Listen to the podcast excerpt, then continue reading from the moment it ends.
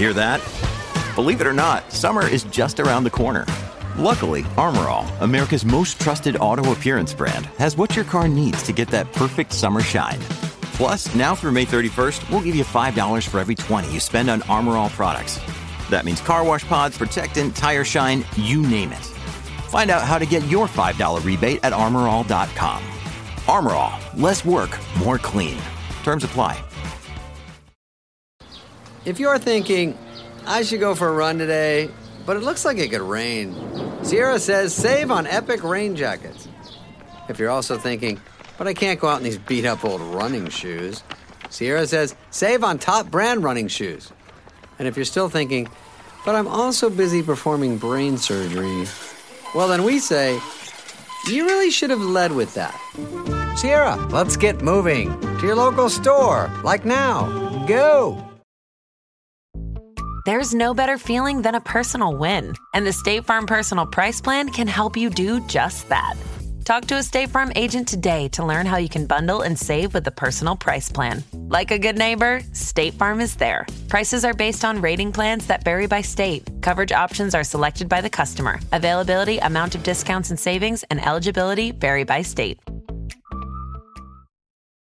When you need mealtime inspiration, it's worth shopping Kroger, where you'll find over 30,000 mouthwatering choices that excite your inner foodie. And no matter what tasty choice you make, you'll enjoy our everyday low prices, plus extra ways to save, like digital coupons worth over $600 each week. You can also save up to $1 off per gallon at the pump with fuel points. More savings and more inspiring flavors make shopping Kroger worth it every time. Kroger, fresh for everyone. Fuel restrictions apply. Hello and welcome to the BikeRadar podcast, brought to you from the team behind Cycling Plus, MBUK, and BikeRadar.com.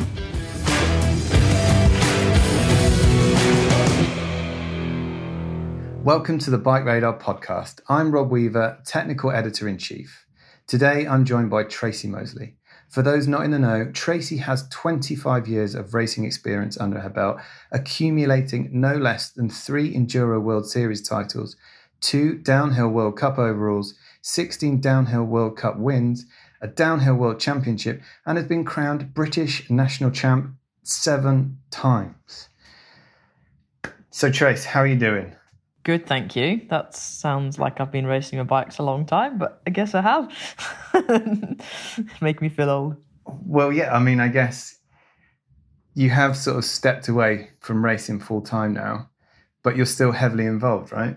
Yeah, definitely. It's. I mean, I haven't. I kind of retired really properly in 2015. Um, so yeah, it's been been quite a few years, but kind of found myself after having Toby three years ago, kind of now back back at the World Cups, back at some EWS, and and yeah, very much involved with Trek Factory Racing program across all three programs really for downhill, enduro, and cross country. So definitely back in the thick of it. Um, just not on the uh, the racing side myself, other side of the fence these days. But still, yeah, great to be involved and part of our amazing sport. But you've also got T-Mo Racing on the go, which is your grassroots program, right? Yeah, so that's still kind of been taking along. It's very much a, a grassroots thing. So it's it's UK based. Um, some support from Trek UK with I've got three young riders racing cross country and enduro, um, and yeah, it's tried to keep it as kind of as low key as possible, but still does take up some of mine and, and potentially James's time of doing some mechanicking. Um, so yeah, just a, li- a, little project, but just love to kind of keep my name out there and certainly help some of the youngsters that I've I feel I've got really good potential and that I've kind of local to me originally how it started. It's kind of spread yeah. now to they're all actually living in Peebles bizarrely, so it's like a little satellite team based in the borders. So yeah, it's cool. Well, I, I think maybe we should sort of come back to that sort of uh, that that stuff in a little bit. But if we can just take it right back and just, I guess, get a more a bit more depth as to you know where where did the passion for bikes for you start? Um, I grew up on a, a dairy farm uh, in Malvern, Worcestershire, and had an older brother Ed, um, only two years older than me. So I think we we grew up basically just riding bikes on the farm, you know, and always had a BMX, a kind of old racing bike, whatever we could have that was old and hanging around the farm and just razz around there. Ed started making like what back in the day what, would now be North Shore, but it was just planks on bricks, um, and just trying to balance across that, trying to like wheelie up stuff. And then we had woods on the farm where we had some really steep chutes, and I've got memories of us going up there pushing our bikes up. And I was on a 21 inch frame XC bike. When you look back now, I think I would probably ride a 17 and a half inch. Like it was massive. Saddle was just slammed the top sheep, and we were descending down some pretty steep stuff. I look back now and think that was pretty steep. So just played on bikes as kids basically, and then eventually Ed started doing some cross country races locally with some some lads that were local to us that started racing, and it kind of snowballed from there. Um, Malvern Hills Classic was a huge big bike race back in the early '90s, and that was on our doorstep. So went to that a couple of years. Yeah. And eventually ended up racing the dual slalom there and and doing really well. And Ed then said to me, "You know, you really need to try racing. You're good. You're better than a lot of these girls that I see every weekend. You should do it." So slowly, kind of encouraged me and convinced me to give it a go, and it, yes, just snowballed from there. From basically when I was 15, racing downhill to then racing World Cups and and beyond. And here, 20 odd years later, still um, still at the races. So been cool. So, so in those early days, did you ever consider being a pro, or was that wasn't that uh, was that maybe something that never really crossed your mind? You were just doing it for the fun.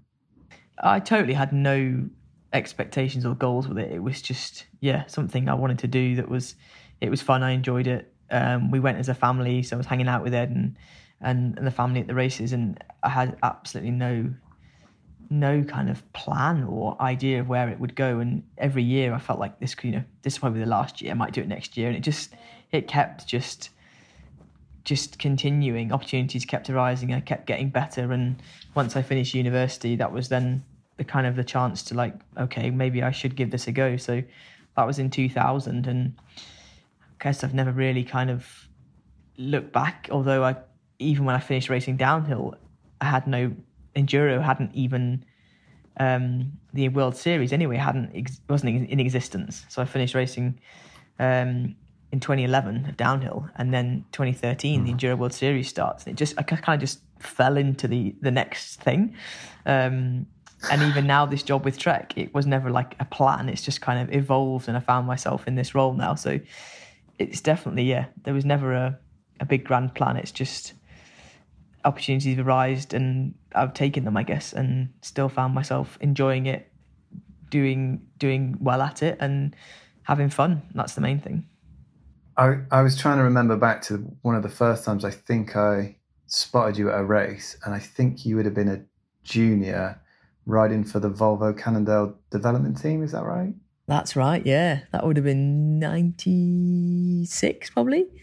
I would say was the Yeah, around then. I think I saw you at Cheddar somewhere, maybe at a national or something. Yeah, it would have been. So that was like the first proper team. So the first kind of bike I ever had that was was actually given to me by Helen Mortimer, who was at the time one of the best downhill female racers we had in the UK, and she had a Diamondback sponsorship, and um, I she ended up giving me like her previous year's bikes because I was on some I can't remember what it was. Like I think it was actually a Trek 950 hardtail I was racing downhill on. And then uh, I got her old bikes from the previous year for the to race in '95, and then Cannondale started off like a junior team and, and asked me if I wanted to ride for them in '96. So that was the my first kind of sponsorship deal, and it was amazing. Actually, that was just when the first proper downhill bikes basically came came into. I remember turning up at National with this crazy big Super V downhill bike with moto forks, and everyone was like, "Wow, look at this thing!" Mm. And it was some like space age looking downhill motorbike almost. So it's, yeah, it's incredible what's how the sport has changed in those in those years, really, from those early days. And then, did you? Am I right in thinking you moved from there onto Kona? Is that right? And you were with Kona for a long time. Yes, I was with Kona from 2000 until 2009. So I had like nine years with with them, and then been on Trek ever since 2009. So only actually three different bike companies over the long long years that it's been. So yeah, loads of people always ask me like, "What what bike should I buy? What bike should I buy?" I'm probably the worst person to actually know, having ridden so few brands, to be quite honest. So um, yeah, it's been nice to be able to be to be able to be that loyal and and find good partners and stick with them and, and make it work. It's been it's been really cool. It, I'm guessing it was pretty interesting on Kona while Fabien was there, especially. I can imagine a lot of testing, a lot of experimentation with bike setup and stuff like that. Yeah, for sure. Um, it was it was a great experience to get to ride with Fabien to get to ride the terrain that around his home area to get lots of kind of French um, French races in Maxxis Cups back in the day. We did loads of racing down in the south of France in that area, so it was great experience. And and yeah, someone who was that kind of particular about everything um, setup wise. They was always trying to find trying to find an advantage somewhere. Um, and yeah, it was it was definitely helped my riding and had a wheel to follow that was was pretty rapid. But I guess that you know didn't really end there, and then you moved on to Trek, and obviously their program was just starting to really um, elevate in terms of who was on the program at the time, and obviously you were one of the top ones, but you uh, you know there was I mean who else were you joined by at that point? When did when did Gwin get on board? Um, first year of Trek World Racing was myself, um, Andrew Neethling, and Justin Leov for the first year, mm. two years, I think, actually, if I'm right in saying. And I think it was the final year that Aaron joined in 2011 was my kind of final year. But so it was that in itself that was incredible just to have a, a year of riding with Aaron, walking courses with him, having his incredible like pinpoint accuracy of how he would walk a trail and where he rode his bike. And he was like, he put his he knew when he he's when he's walking a track, this is where I'm going to ride my bike, and it was like inch perfect. Um, and just yeah, a different kind of way of looking at a track. I think coming from motocross, that speed element, he just he was able to process stuff almost like faster than the rest of us could. It felt like, um, and yeah, it was very very cool to have yet another you know really influential top guy to to be able to kind of learn from and try and follow. So I've been been pretty pretty lucky, I think. And and Justin, if I'm honest as well, was for me for the enduro days. He came back to racing for Trek um, when we did the Enduro World Series, and he was pretty much the guy that I rode course practice with every every weekend, every race, um, and got towed into stuff at speeds that were uncomfortable for me, but made me a hell of a lot faster. So, been great having such good teammates all all through the years, really.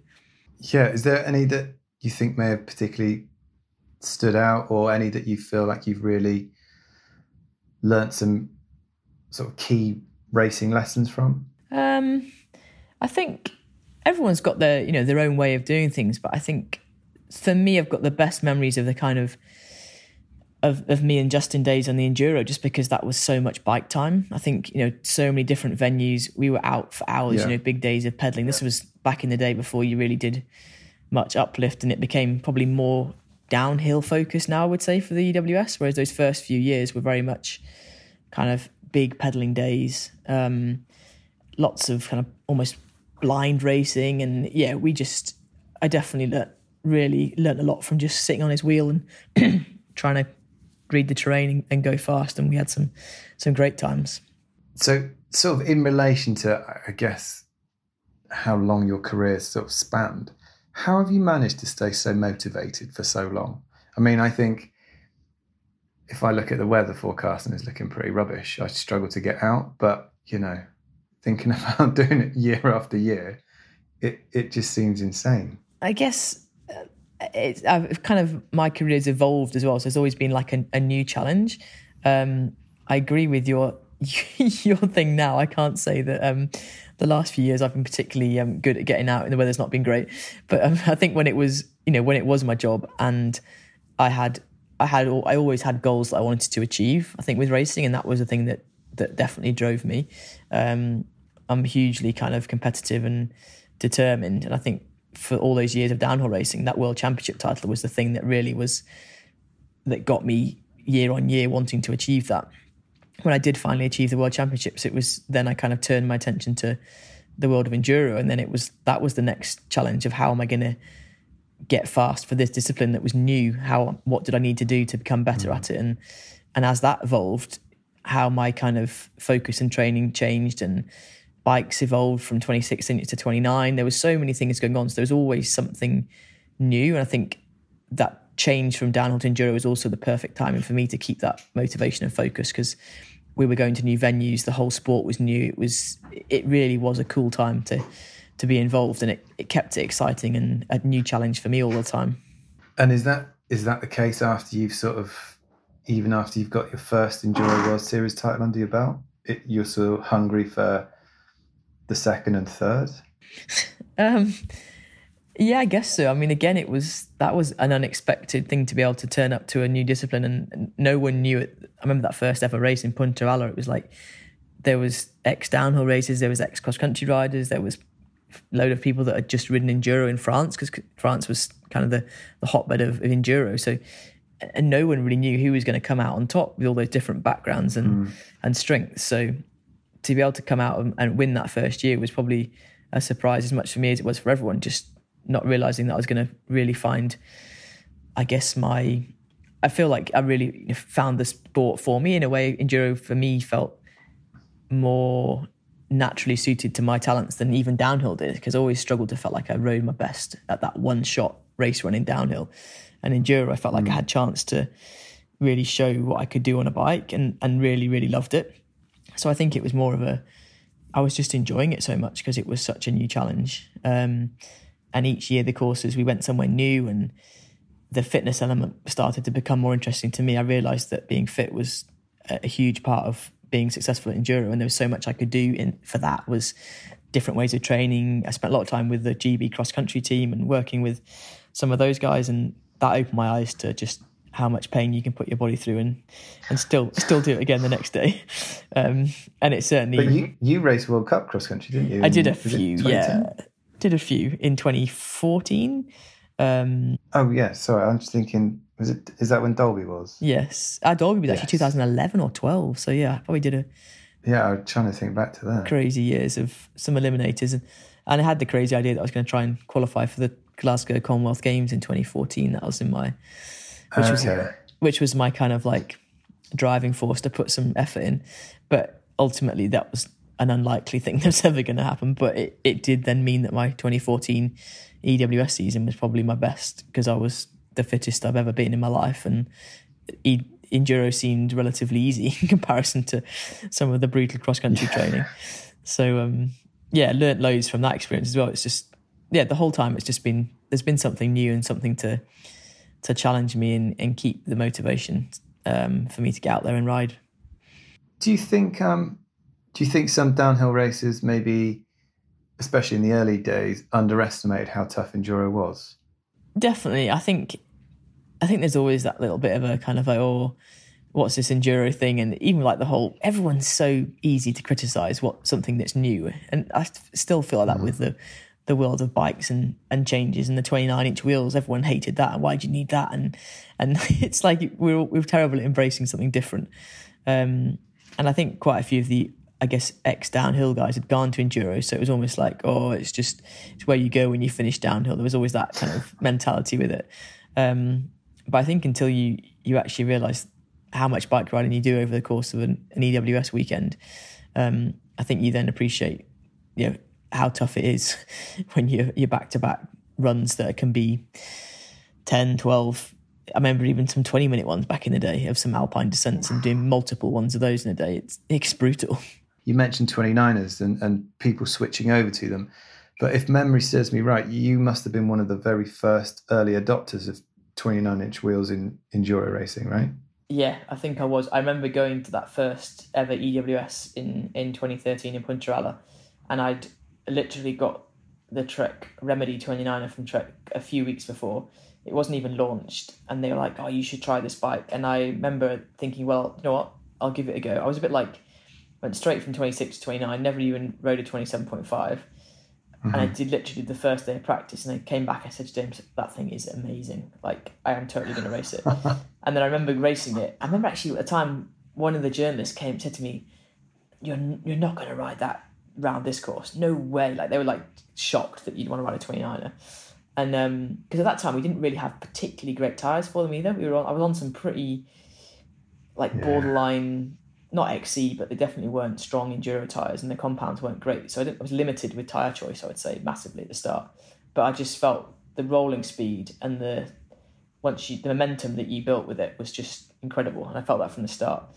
And um, Remember winning that first ever EWS, and then Trek were like went mental because this bike was not ready to be launched yet, not ready to be seen, and I'd just gone and won an EWS on it. and I was like, well, you shouldn't give it to me if you don't want it to be seen. so it was quite funny, but yeah, it was definitely early days, and I was definitely one of the first to to embrace it. And the only reason I didn't race it uh, at any of the races that year. I think it was two or three races I'd raced the 650 bike was just purely down to the tyres. Bontrager at the time didn't have a good enough tyre selection in 29er size, so that was maybe okay. the only limiting factor. But I, I loved that bike from the start, and yeah, I've never ridden anything else other than the 29er since then, really.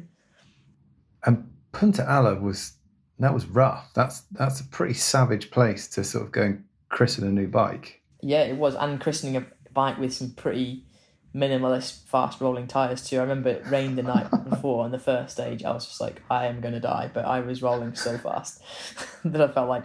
And those days as well, like you, you were riding 50k, a 50k loop. You rode all of it. There was no no shuttling, no no uplifts, and fast rolling tyres. A 29 tyre once it gets up to speed and you got that momentum that you get. It just yeah. felt like it was worth that risk with um, a bit of grip, and it worked. Do you, do you think back then there was maybe a bit more margin for error in the early days compared to now, or is it just as tight? Um, no, I think I think it's definitely become more competitive, and times have got tighter. The more people have, you know, the sport's evolved. Everyone knows what to expect from it. The equipment's definitely evolved, and it's very much fit for enduro purpose now as well.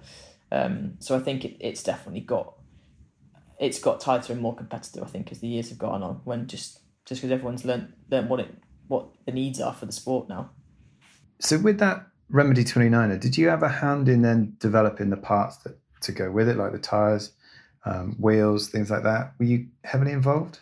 Um, not hugely in terms of the parts and accessories. I know we definitely they had feedback from us with terms of the frame and just how the overall bike um, worked, but I did do a lot of tire development work with Bontrager as well. So I guess that kind of okay. didn't necessarily tie in with the bike, but was we did stuff with Frank Stacey, the tire designer, and trying to get good casings and and good compounds. And I at the time I was still very much all about it needs to roll fast as well. Um, I think those days have changed a little bit now. People are more worried about puncture proof and, and, and grip than rolling as as they are more uplifted and there's more you know more shuttling. But back in the day, that was my big thing was like let's make something that's going to roll fast and it's going to not puncture. Um, so yeah, definitely helped a lot with with that. Um, and obviously then developing into the, the next slash and, and and where we go from here. So yeah, it, it was quite cool being part of that early days of the enduro bikes and and their evolution. And with the development side of things, is that something you enjoy being involved with? I did really enjoy it actually, and when the first year that I ever rode for, for Trek back in 2009 was the first year they kind of got back into downhill bikes with the with the session. And we did mm. loads of testing in those first two years and I'd never really done done that much of it. Um, and I must admit I didn't feel super confident that I would actually be that much use because I felt like do I actually the technicalities of stuff has never been my strong point. I can just about look after my bike but I'm not mechanically minded and I don't really enjoy doing mechanics on my bike if I'm totally honest just like to, just like to ride them. Um, but I was quite surprised when I did suspension testing, particularly. I thought I'm never going to be able to feel any of these differences, and we did loads of blind testing with Fox back in the day, and I was they were they always you know set me off with stuff and wouldn't tell me what they'd done, and I had to then feed back and and work out what it was. Um, and I realised just I had to trust my my feelings, and actually I I could feel more than I ever imagined. I couldn't tell you what I was feeling, and, yeah. and why in the technicalities of it. But actually, that's not what they wanted. The engineers just want to know what does that feel like. They translate it into what that is in terms of actually what's happening in in the setup. So yeah, I, I really enjoyed it. And looking back now, I remember the Fox guys saying that they still really enjoyed working with me because I had such. I wasn't trying to think what was going on inside the bike. I was just keeping it simple and just like, what does this feel like? Um, and yeah, really enjoyed enjoyed all those testing sessions and kind of in some ways now miss that not having the time to do it and just jumping on a bike and riding and no time to set it up. I can tell I can tell the difference. I'm like it's not feeling great, but I don't have time to work out why. just go ride.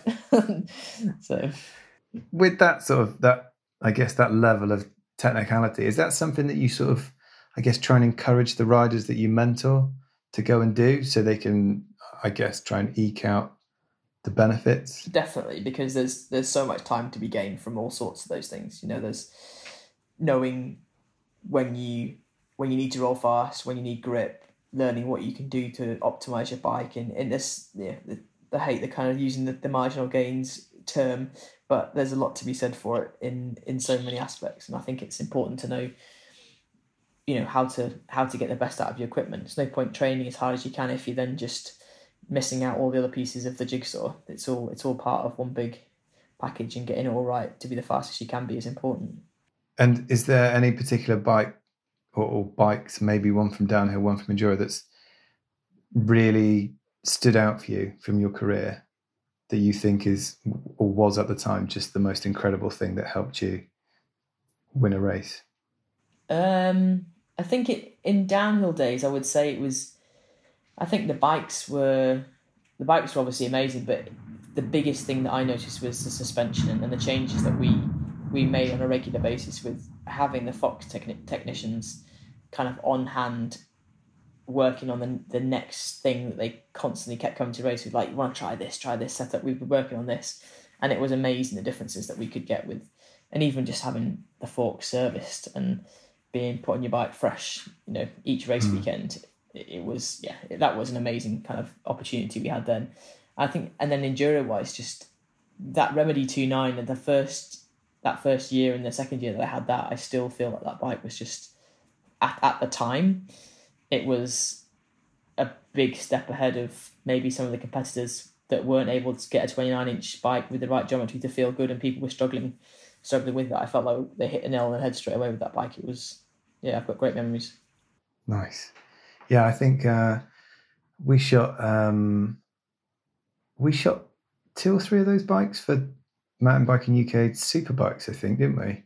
Definitely for a few years they yeah they came out top and then it was we were do, we were both me and Justin were winning EWS races on them. They were pretty successful for a few years.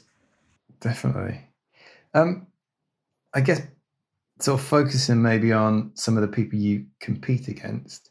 How was it sort of um, jumping back or well, jumping into enduro and then um, racing against Anne Caroline Chausson after all those years? Yeah, uh, still now I think look back and think well that was it was pretty amazing because when I got into the sport, she was like, for me, she was a massive inspiration because she was this the girl that just could jump like the boys and just had the most yeah. awesome style on the bike. Um, and I also kind of, I guess, loved the fact that she wasn't really a big character. She just quietly got on a got on and just annihilated the competition and was winning World Cups by you know, nearly minutes. Sometimes it was crazy. Um, so yeah, she was to race downhill against her was amazing, but I never quite got to my best really until she after she retired. I guess I only ever beat her once at a downhill race that was legitimately beat her by a tiny amount. The rest of the time she smoked she smoked me. So it was it was kind of surreal going racing her again at enduro and actually being being competitive and if not better than her at it for quite a few of the races. We definitely had some amazing battles and it, it elevated my game. Um, and it felt quite like felt quite honoured in a way to be able to, to ride against her and for us to us to both push push at each other. Um, yeah, you know, winning an EWS when Anne-Caro was there was a, a massive achievement for me, and those were pretty special years. And I think I look back on that with a lot of good memories because I felt like I was racing one of the greatest of our sport for a few years, and we were we were definitely pushing ourselves to to get better as well, which was cool. So would you say some of your victories over her would maybe some of your hardest fought? I mean, you've got this. I guess you've got so many wins to choose from. Is there any that stand out in particular? Um, I think one of the ones that I was. it, it was actually it's ironic because it I didn't actually win it, but I did because I had a penalty for losing a back number, which was a French one of those stupid rules where I lost. We had a thunderstorm in I think it was in Val d'Isere, I want to say, and we basically just crashed. I don't know how many times in the mud on the first day. Lost my back number and hadn't realised and forgot to basically pin it on a day two. And I remember having to having to beat Anne-Caro by like a certain amount of time to, to win the race, and it was a really yeah. long physical pedally stage, and I absolutely annihilated myself, and I managed to beat her by enough to have to have won the race, but then they pen- penalised me by like thirty seconds or something because this back number, and I ended up losing it by like a few seconds, but ironically, I just felt like that was how I performed that day to try and to try and beat her when I'd not had a great day the day before was just was cool. And there's a few other of that same year where we just we definitely battled and had kind of back and forth stage wins, and it was yeah, I feel like it was the best riding I've ever I've ever done. Um, Is that including downhill? yeah, I think so. I think Wow. so. Yeah, I feel like it was um, just the enduro was different in the sense that it was there was so much riding in a, in a day and over a race weekend, even some of the two days, and to the differences in terrain and the the physical side of it, getting your head round it for two days of racing was, for me, they were more, um, fulfilling victories. I think in Okay. maybe as well I was getting older and kind of getting towards the end of my career is when you appreciate stuff more. But um, I look back on them now with kind of feeling like I'd I'd worked so hard to get there that they felt they were really special victories. I guess that brings us nicely on to the next point. Like, how do you stay so consistent with your riding when, you know, to win one world title in Enduro is incredible, but to then go and do it three times is astounding. That that level of consistency, the perseverance, the motivation, you know, what goes into a weekend where you know, you know, you how do you weigh up all those factors, the risks and everything like that to know that you're going to come away with hopefully a, a ride that's going to stick you on the podium. Yeah, I, I think the other thing to mention is that that consistency of equipment as well. I think that's the thing of you know, not having not having a puncture. I mean, I had a few punches along the way, but never enough to to ruin a race. I don't think I ever I never not finished an EWS in those three years, and that's pretty amazing and a good incredible. a good kind of yeah good note to all the, the equipment that we we ran and I guess the choices that we made to make sure that we we had good stuff. And I think also then in the way I approached it and once I guess you're you've got the confidence and you know what you need to do as well, you're able to ride. A, I felt like I was riding at a limit that wasn't above myself, and I wasn't taking Okay. undue risks. And I knew I was quite calculated, and I knew there was. I think again, being on a 29er, a lot of people weren't on 29ers at that point. I always would pick stages that I knew that would suit me and my bike, and my fitness at the time was definitely my a plus point. Um, Okay. And I'd always think, right, okay, this is a stage where I know I need, I can make time. I don't need to take any risk because it was maybe a more pedaling section or a, you know, I need to carry speed, and I would put a lot of effort into those stages as being the ones where I wanted to make time, and then I could then take the more technical, sketchy, potential puncturing stages or areas. Not easy, obviously, but not take the risk and not hit them flat out. Maybe be more cautious. So I was, I was probably looking back pretty very calculated, I guess, in terms of where I felt like I could push and where I felt like I could I could ride safe and smart. And I think that that helped over the years of the consistency of you know, of not making too many mistakes and not riding above my limit too much. So quite a strategic approach and Yeah, definitely. Um, and, and even little things like I can give all my secrets away now because I'm well past it. But like like um like wearing carbon soled XC shoes on on certain stages or, or days. Say on a, a day that was more pedally than another day, I'd wear. I'd always think, right, what can I get out of the pedaling? Can I put? I'm not going to have to walk or hike with my bike today. Let's put my XC shoes on because I know that they're going to give me a bit more power, a bit more output, and yeah, just thinking about nutrition and food and lots, just so many little things. I think I was at the time. Now I look back, I was probably yeah, just getting everything, all the little details were being thought about, which I think all add up and help. did so so just just to pick up on that. So did did did you find switching shoes, for example, that didn't throw you off? It didn't sort of, you know, for want of a better term, put you out of step. No, because I because I used to always I kind of I always had a cross country bike with me when I was racing in enduro too, and I always go and go on a spin in the evening, or I'd like ride in between races. Because we were in the camper van with me and James, it was we used to like ride drive between races, and I'd go and ride up a col on the way or something, or like you know, I'd always switch in bikes and shoes. I was always I was never that kind of person that was like that kind of particular about saddle height by the millimeter or shoe cleat position. Everything was a little bit different, which probably sounds really mm-hmm. non-professional too.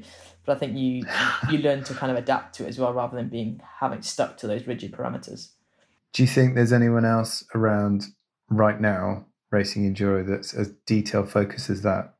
Hard to say because I don't think I I don't necessarily know some of those people that well, and you wouldn't I would never have shared some of that info with anyone unless you really knew me properly. Um, but I like to think that Hattie Harnden's been a bit of a project of mine from for a few years now, and she just got third at the yeah. EWS at the weekend. So she definitely has heard all my secrets and stories, and is you know who knows maybe taking some on board. But she's got her own natural talent and ability beyond mine, actually, if I'm honest. So I think she's we'll see we'll see something special from her over the next five ten years. I really hope because. Um, I was never going to be racing World Cup cross country at the level she is, and she's already doing that at age nineteen. So um, yeah, yeah, it's pretty insane. Huh? Cool, cool to see, and he's definitely um, heard some of my old stories down the years. So she'll take take it and put her own spin on it, hopefully, and, and do even better than me. Amazing. Um, so after all those years of competition, how how did you go about making the decision to step away? It's if anything, it's a hard one. I, I wouldn't say I still struggle with it now, but being back at the races now, even this year, it's like I still, in my, some of me wants to still be there racing rather than being on the other side of the fence. So I think it's always yeah. going to be a, a hard thing for anyone that's raced to really turn away from it completely. But I think for me, it was an age thing more than anything. Um, getting to the point where you know, if I wanted to have a family, I need to start thinking about it because the old clock was ticking and and also just having achieved so much in the sport, I was all along I kind of felt like I'd said to myself like I don't want to end up dragging my career out too long that one I'm not enjoying it anymore and two my body's so broken that I won't be able to enjoy the rest of my life and ride my bike yeah. because I've got too many injuries that are stopping me enjoying it. So those were kind of some of the big factors I guess that were part of that decision. Um, and yeah, wanting James and I knew that we wanted to have have a family and having Toby, we left that until I was nearly 40. So it was kind of had to really um, make those decisions with, and I guess leaving the sport when you're at the top was always something that was an, an amazing thing to be able to make that choice when you are in that position and and it felt right at the time. And you said you you know there's times when you miss it. Oh, definitely, because it's it's such a huge part of it's been such a huge part of my life in terms of time scale and and um, focus and it, it, it, evolves everything. Like your life is bike racing, the way you sleep, eat, who you hang out with, what you do. You know, it, it's such a encompassing thing to be part of that it's it's hard to then turn away from that and and and be normal. I guess in some ways, if that's ever possible. Um, and yeah, and it's also a really cool. It's it's an amazing way to spend your life, and you meet amazing people on it. So it's um there's I don't think the real world is ever going to probably fill, fill fill all of those um those gaps. But I can safely say that the whole parenthood and and being a mom is something that's on an equal level. It's just very different, but it's an amazing thing, and I'm I'm totally glad that I was able to kind of make the decision and didn't keep racing until it was too late. And I'm able to now still enjoy riding my bike and still be involved and and love seeing Toby enjoy riding bikes and in the outdoors. And it's it's a equally fulfilling kind of stage of life and a fun one to, to be starting. And probably just as tiring, right? Well, I mean, I can speak from experience. I know it's just as tiring. It's m- much harder because you know, it is totally because you're not. I was so in kind of my own boss and did things when I wanted, when I, how I wanted, and now it's just like you're yeah. basically the the slave to a little creature and, and trying trying to fit anything else out in around it is impossible. But but good. Tell us a bit about um, how you're involved at Trek Factory Racing. What's your have you got an official title or role? I don't think so. I think it's impossible to to call all the little things I do into something. Um, but I kind of I started off basically just being the I guess the enduro kind of logistics manager. So I started off doing the, all the accommodations and flights bookings for the enduro team and very much the kind of not on the road team manager, I guess. I'm not traveling with them, but I'm doing all the stuff behind the scenes. And then it kind of yeah. evolved more into to working with the the XC team, and I'm now basically kind of like a an athlete liaison, I guess, between the athletes and and Trek. So if the athletes have any issues, or if they want to talk about their not so much, you know, that I'm not really doing anyone's coaching, but just like if they've got issues with race schedules and what they want to do and what they want to achieve and how we can help them best. Um, and also work a lot with even the logistics for the XC team and the, the world of COVID has turned an extra spanner in the works to what that involves in getting people traveling around the world to race bikes, and it's it's quite a full time job navigating the the paperwork and COVID tests and all the rest of it. So all sorts of stuff um, becomes involved, and and also a big thing is to try and create a, a good, fun, successful team environment. That's one of my big things is is also trying to create links between the downhill enduro and cross country teams so they're not separate Okay. entities and the riders have the opportunity to share skills ride with the others and and build a for me a mountain bike team not an XC team or downhill team we're all mountain bikers and I really want to bring that back to the sport so I feel like in over the years it's kind of very much from when I started it was all the same we all just rode bikes where it's Right. become very specialized into downhill very specialized into XC and those often those two teams didn't mix or didn't meet and they were seen like it was impossible for them ever to get on. And I kind of wanted to dispel that and feel like there is there is common ground and we can learn a lot from each other. And we've Okay. worked a lot with kind of we've got staff that work across multiple you know across two more than one program. And it's starting to really I think see see the benefits of that in the success that we're having and, and the the atmosphere and the fun that everyone's having within the teams is is really starting to see it and that's been kind of my one of my little projects and and things that I felt is really important to get happy successful athletes So it sounds like you've uh, bitten a fair bit off then to try and get all these things going. yeah you could say that you could say that but Wow.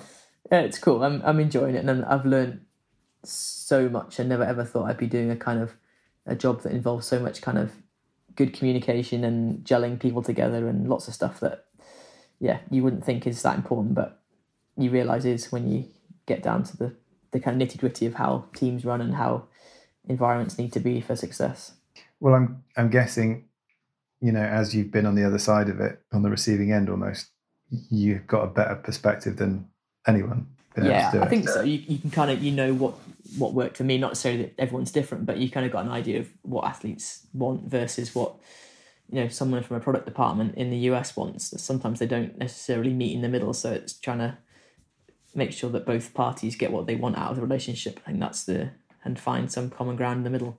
And and can you just talk to us a little bit about T-Mo Racing? So we we sort of we touched on it really briefly at the at the beginning there, and we've you've just mentioned Hattie Harnden and the success she had at the weekend just gone, getting third place uh, in where was it? Val di Fassa. That's it. That's that's right. So, but you've also you've mentored Evie Richards, who seems to be really um, really firing on all cylinders this year. It could be a really really good year for her, and she's selected for Tokyo as well, isn't she? She is yeah if that's out yet in the news i'm not quite sure but yeah that's the best worst kept secret Yeah, and um, and then you've got the likes of Jay Randall in Enduro, Emily and Corran Carrick Anderson. So I guess maybe some of the younger listeners won't know about Crawford. their dad Yeah, and what an incredible rider he was. Um, one of the possibly scariest to watch, but easily one of the the fastest. fastest guys out there. Yeah, it's, so it's quite bizarre that he's now got kids that are at the age where they're um, kind of 16 and 14 and, and racing at you know a successful level, both national champions in their youth age groups in cyclocross and cross country. And and Emily actually has turned her hand to some enduros early this year, taking uh, some scalps at the uh, locals enduro up I in saw the that, Tweed yeah. Valley a few weeks ago. Um, kind of first ever real proper enduro, and then she then went on to do the one at Graythwaite, the PMBA, and was won the under twenty ones at age sixteen, and beating some of the girls. So some serious, serious talent, and, and it yeah, it was great to be able to kind of help out Crawford when he actually came to me asking for you know wanting to do more with his kids and they were really keen and, and interested. And it's been it's been great. And i feel like in some ways i don't i'm not doing you know i'm not seeing those guys on a regular basis i'm not doing loads for them but i'm always there to answer questions i'm given the opportunity to ride good bikes with bikes on loan from trek for the year um, Yeah. it's definitely you know it's it's not a high budget thing by any stretch they've got a little bit of money towards their expenses i get them some kit thanks to the cycle jersey up in Scotland. So it's it is very much a, a grassrootsy thing, and I'm just there to to give advice and help out and and be a soundboard for a lot, a lot of the time. Um, and when I do get the chance to ride with them, I do. Obviously, with Hattie, I've spent a lot more time because she lives literally two, three miles from my house, and the same with Evie. They're both kind of grown up through our local cycling club, and then me dragging them to races from a very early age. I mean, Hattie was doing enduros when she was 15, the big 50k loops, and in uh, when the old Steve Parr's enduro series was happening. Mm. So she's been doing it for quite a while, but just as a youngster and starting to see the benefits of that, and yeah, just been part of of our local cycling scene for a long time. So yeah, been really cool part progress, and I just love being able to give a bit back and and see those guys get the same enjoyment and fun out of racing bikes that I have. And, and with those guys, it seems that you sort of you you would you, you don't push them, but maybe encourage them to dip their toe in the water for you know different disciplines. So it isn't just they just do cross country, they just do enduro or downhill. It feels like you know I, I see you know pictures from your Instagram and stuff like that, and you're at the cyclocross, you're at the XC, you know, those guys are competing across everything. Is that something you're actively encouraging?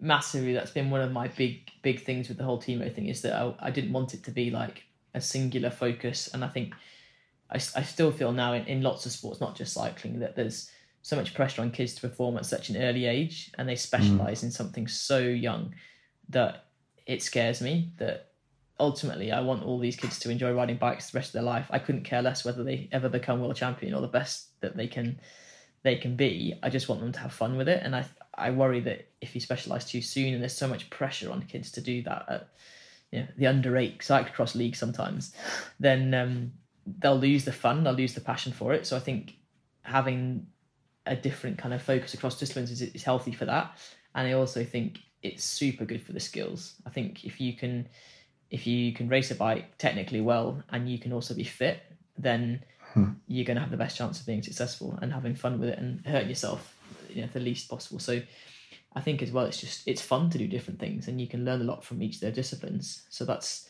it's definitely something I've encouraged and and do massively want them all to kind of. And even Hattie now, she's just rocked up this weekend in Les Gets to race the World Cup in between two World Enduros for cross country. So I mean, realistically, she's going to have to specialize soon, but I still think she's young enough to be able to to do both, and she's having fun with it. And look at the lights of Van der Poel and a few of those guys that are, yeah. are doing it across a few disciplines. I know that's a that's a completely different level, but it, it kind of shows that with good program and good planning and good rest and recovery, you probably can if you've got the talent, and they're having fun with it too. So why not emulate that at a a kind of a younger, low key level and see where it goes. That's my theory.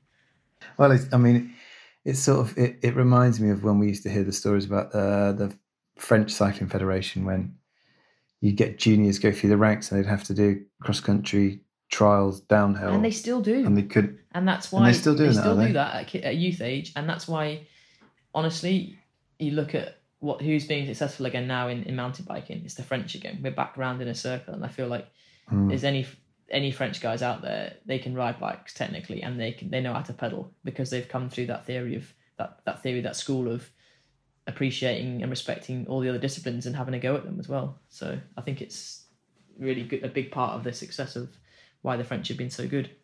Do you ever think we'll see British cycling adopting? Obviously, you've almost got the proof of concept with the riders you've worked with. The French have got it. Will we ever see British cycling sort of adopt that and, and encourage it with the youngsters? I would love to, but sadly, until we lose the way our funding comes from within British cycling and UK sport, and Olympic funding is the only thing that matters and, and really is what funds British cycling, then we're going to struggle because not all the disciplines that I'm talking about are Olympic sports. So yeah. unless they're Olympic sport, there's no funding, there's no programs, and there's no interest in it, which is for me is super sad. So I feel like we're gonna have to do something from the outside if we ever want to see it done yeah. right. But I'd like to be proved wrong one day. Obviously, yeah, we've been chatting for a while now, so we will start to try and wrap things up a little bit. Um, what I did want to ask about was e-bikes and e-bike racing. I saw you. Well, you and I bumped into one another at Bike Park Wales in the winter, where you were. Um, I think you were doing a bit of suspension testing. Um, ahead of potentially doing some racing.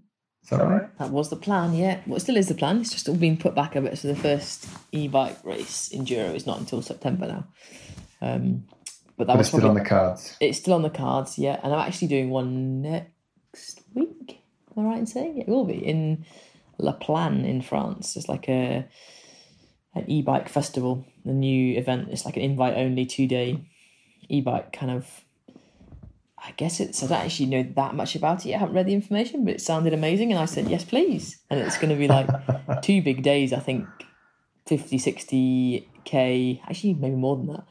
Um, with 4,000 meters of descending and climbing each day. So some big days on the e-bike around the valley, um, valleys around the Plagne and Bourg Saint Maurice and around there. So yeah, looking forward to that. It's like um, it it's the whole e-bike thing for me. I guess was a a bit of a tough call. Like, do you get involved in something that has this slight uh dislike by many people, or it's kind of frowned upon? I guess as such a successful bike racer in the past to then turn to the e-bike it was like oh no i can't believe you're doing that. What are you doing that for? You, you sell out all the rest of it. So there's quite a bit of i guess stigma attached to it that i had to be like is this really what i want to do?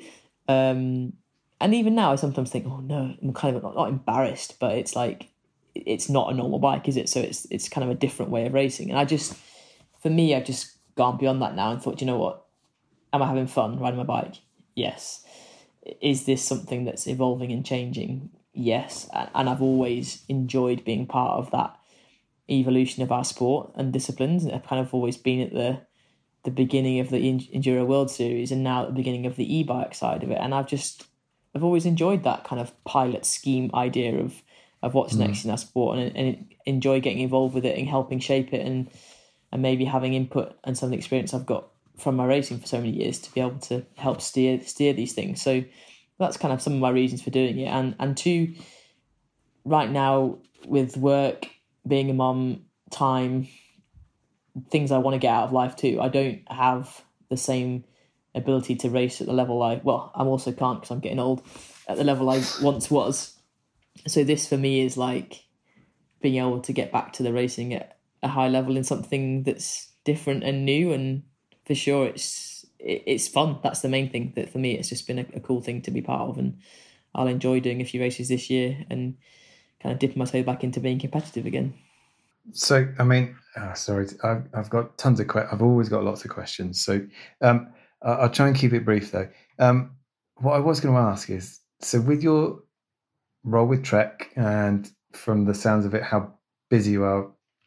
I spoke to James just the other week, and he said uh, the headaches you were having trying to sort all the flights around the COVID restrictions and things like that, and obviously being a mum. How do you fit everything in? Are you a strict planner? Do you just try and set time aside to go and ride your bike, or would you just sort of do it in a more ad hoc way? i'm normally a super strict planner and i the only way i've realized and i haven't actually, this last year i was actually pretty good at this i basically just employed phil dixon who was my coach back in the day for enduro just said right phil i need some help again and i needed someone to basically give me a bit of structure and someone to be accountable to to make sure I actually went out and rode my bike regularly. And that was the only Oh, way I could do it because I just I I can't prioritize my bike riding anymore because it is not my job and it's not my Yeah.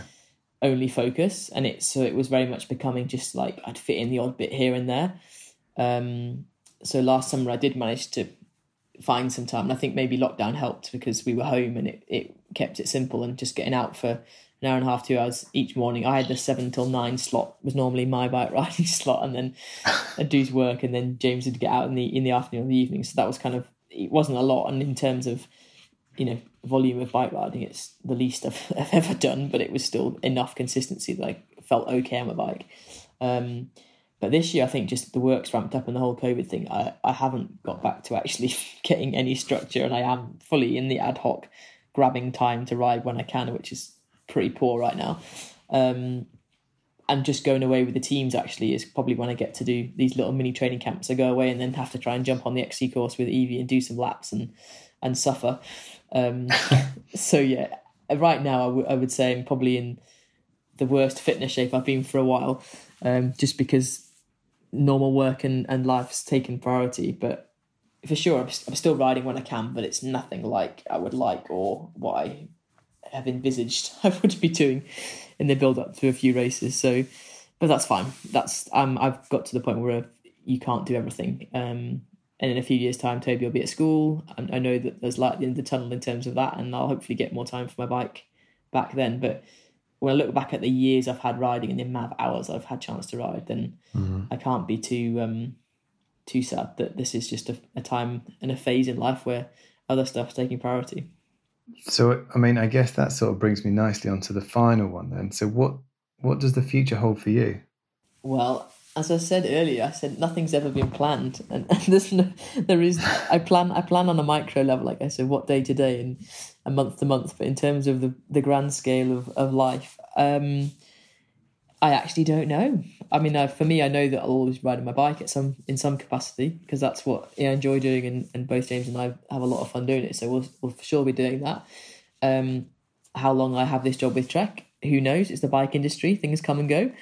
Um, but I, I like to think that it's something I'm enjoying doing and, and doing well. That there's opportunities there, but yeah, nothing, nothing's planned out, and um, I like to feel like stuff will will fall into place and, and we'll see. I just hope that it involves bikes. That's all the main thing for me. Amazing. Well, thank you so much for your time. Um, to the listeners here, Tracy and I have been trying to get this podcast sorted out for a good few weeks now. And and it's uh, what it's ten o'clock now in the evening, um, where I am, eleven where you are. My Wi-Fi's been pretty terrible as well. So apologies for that. Don't you worry. So um, so, yeah, thank you so much for making it happen. Uh, we really appreciate it, Trace. And thank you to all our listeners. And if you could always please ensure that you like and subscribe the podcast wherever you listen to it so you never miss an episode. All right, thank you, and we'll see you again soon for another episode. Bye bye. Thank you for listening to the BikeRadar podcast. If you want any more information on what we've been talking about or more news and views on cycling, check out bikeradar.com.